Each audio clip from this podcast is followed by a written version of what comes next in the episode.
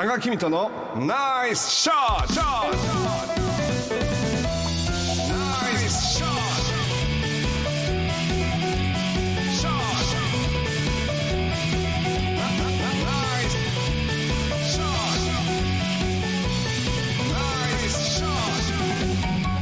このコーナーは多賀さんが普段気になることや伝えたいことをお話ししています。ポッドキャストで配信中。スマホやパソコンでポッドキャストのアプリをダウンロードしてお楽しみください。皆さんモテたいですか？イエーイ。トメちゃんでもそんなにこうモテたいとか思ったことあんまりない。思ったことなさそうだよね、はい、でもまあ若い人とかはさ、うん、モテないよりモテたら嬉しいじゃない。みんなモテたいモテたい言うてますよ。モテたい言うてますか。言うてますわ。まあ今日は千上さんがねニュースの担当なんで、まあ、千上さんに向けてこのコーナーがあるようなもんなんですけどね。なんでや前回40歳未満までの恋のアンケートみたいなのやったらありましたね。それ以上のはねんかってトメちゃんに怒られたんですけど、そういう言い方をしたので、それ以上はございませんかとちょっとなかったんですよねまあこれはなんていうの、恋愛だけではなくて、はい、私たちの生活の中でも、まあ、人に嫌われるよりは好きになってもらった方が、まあ、円滑にいくかもしれないなということで、うん、ザイオンス効果というのがありましてですね。ザイオンスっていう言葉があるんですけども、うん、簡単に好感度をアップできる、まあ、恋愛の心理テクニックとも呼ばれているんですけども、これはザイオンス効果というものを使うといとも簡単に人は好感度をアップすることができるという、これ言い換えるとですね、はあはあと思うかもしれません。ザイオンス効果とは単純接触効果とも言われている。どういうことでしょう、単純接触効果。やだーとか言って、いやそういう接触じゃないやだーって肩叩くとかそういうことじゃない、うん、演技はうまいけど実際絶対しないでしょそういうことしないこれそういうねタッチとかではなくて単純に接触するというのは廊下ですれ違うとかでもいいんですよ、これ例えば通勤でいつも同じ場所バスに乗る、うん、電車に乗る、うん、あの人いつも乗ってるなって、はいはい、たまに気づくことあるんですよ。何回か続くとあります、うん、それがもう一つのザイオンス効果なんです。別に計算してなくても自然とあの人乗ってるとかあのおばあちゃん乗ってるとかでもいいんですよ。 ありますね、うん、あとは何度も聴いている音楽なんか知らないけど自分の意思じゃなくてもずっと流れている曲が、うん、実は人間って好きになってしまうっていうのが単純接触効果で、とにかく何回も接触する、聞く、見るだけで人間って好感度というか安心感が増すから、うん、好感度が増しているように感じると。例えばシャンプーをこれにしたんだよっていうのも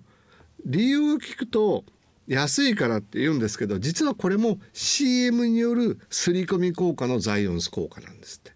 だから全く聞いたことないシャンプーよりもいつの間にか CM でやってる歌ってるしシャンプーを手に取ってしまう。だからそういうふうに、まあ、見ず知らずのシャンプーよりは聞いたことがあるシャンプーを選んでしまうという、これもザイオンス効果にだから CM というのは繰り返し流されるということなんで効果があるということで、接触回数イコール好印象ということが基本的にはこのザイオンス効果で言われているというか。ただですね、これには落とし穴がありましてですね、同じ職場、クラス、近所なら必然的に接触回数は多くなりますね、うん、なのに好きだけでなくその中には嫌な人もいますね、はい、もともとなんかもうダメっていう人がいるじゃないですか、はいはい、このもともとの印象が×の人がこのザイオンス効果でやるとますます嫌われてしまう可能性もあるというか。愛すぎると嫌になってくる。もう何をされても見るだけでも嫌っていう風になってくる可能性のある人もたまにいらっしゃると。わかるでしょ。私もわかるって言いました。心の声出ちゃった。いや僕なんかでもそう。例えば自然とね。例えば学生時代の恋愛のハウツー本なんかにもよう考えてみるとこういうこと載ってるわけですよ、うんうん、毎日同じ時間に黒電話に電話してすいません何々のタカですけども何々お嬢さんいらっしゃいますかとかけると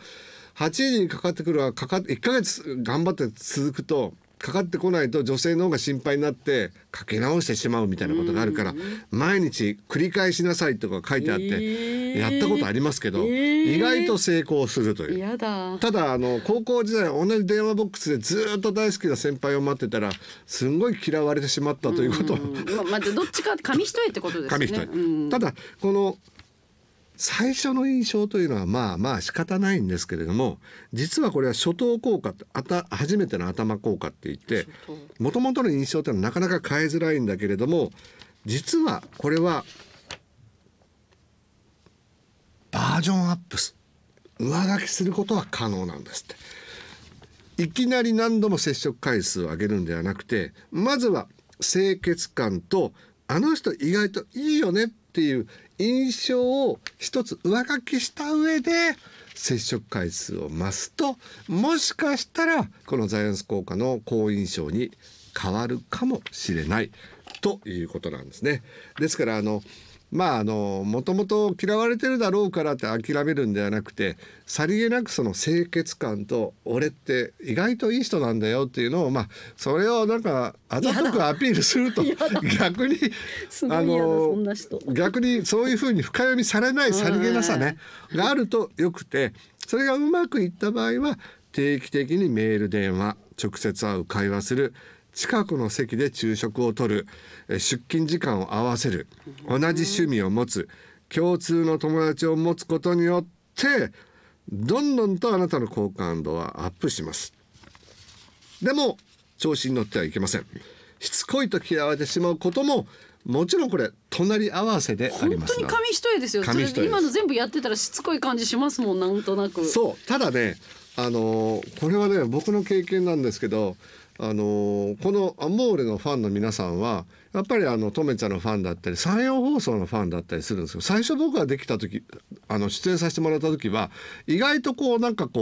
なんていうのかな、ちょっと違和感を感じた方もいらっしゃったかもしれないんですけど。そうですよね。そんな真顔で言われたら怖い。だってそりゃそうでしょうよ。だけどね、そりゃそうですよ。もう7年やってるとね、すごい温かくね迎えてくれたり、街であってもラジオ聞いてるよっていうのがすごい増えたのと、三振をラジオ祭りで弾かせてもらった時ぐらいからやっとなんか仲間になれたみたいなね。これも毎週この「君と僕との高君と」に聞くことによって、なんかみんなのザイオンス効果っていうかね、自分で申し訳ないんですが好感度が上がったんじゃないかと。もう嫌だっていう人もいらっしゃるかもしれませんけど、それ言っちゃダメってさっき言ってませんでした、ご自身で。さりげなくないんですよ、全然。自分でも感じるんですよ。でもないですか、長い人生振り返って、そういやそれでね、やっぱり社内恋愛だとかサークルで恋に落ちるっていうのは結局このことなんです。もともと気になる相手がたまたまクラブ活動で部長、副部長やったり、たまたま部活終わった後2人で話さなきゃいけないっていうのが自然に起こってくるじゃないですか。そこにプッと恋が芽生えてくるっていうこともあるでしょ。社内恋愛がまさに、このザイオンス効果っていうのを、うまく使っているということなんですけども、でも皆さん諦めてください。ダメだとか人とうまくいかないと思っても、やっぱり距離を持ちつつ、やっぱり共通の友達、趣味を作ってみるとか、俺っていい人なんだよっていうのをさりげなく見せ場があったりするとね、バージョンアップできると思うんですよ。どうですか、とめちゃん。いや本当に紙一重だなと思ってだって最初のさ、とめちゃんは僕は冷たい人で全然近寄りがたい冷たい感じがしてたとか言うけど、でもだいぶ変わってきたでしょ。そうですね、こんな人とは思わなかったアホなやつだと思ってるわけでしょ。こんな方だとは思いません。型はつけなくていいんですけど、こんなお方だとは最初ずっと2年ぐらい3年ぐらいそのことを言ってましたよね。そうです。だから会うまでの印象でしょ、だけどだんだんと会ってるとさ、いいところもあるじゃんと思ってくれてるじゃん、ちょっとぐらいは。押し付けが欲しい。そうなのよ。そうなのね。そこもいいかって思えるようにっていうのがね。言っちゃダメって言いましたよね、今高さん。さりげなくで皆さん。俺っていいとこあるだろうって言っちゃダメなんだよね。本当に。ということで皆さん。でも言っちゃうのが高さんで、それもみんないいかなと思ってるから大丈夫です。そうなんです。だからもし恋愛したい人なんかはこういうね、接触回数を単純に増やしてさりげなくペッとウインクとかしちゃうと。は良くないかもしれないけど、はい、ニコッとしてみるといいかもしれませんね、はい、これは千上さんにしっかり届いたと思います。なぜ千上に向けてるんですか、毎回このコーナーを、はい、千上さんのためなんですねそうですか、はい、よく聞いてくれてるからこのコーナーやっぱりね、帰って必ず聞いてくれるというね、本当にありがたい話です。評価をいただけるこれも接触回数みたいなものですねありがとうございます、はい、高木美人のナイスショットでした。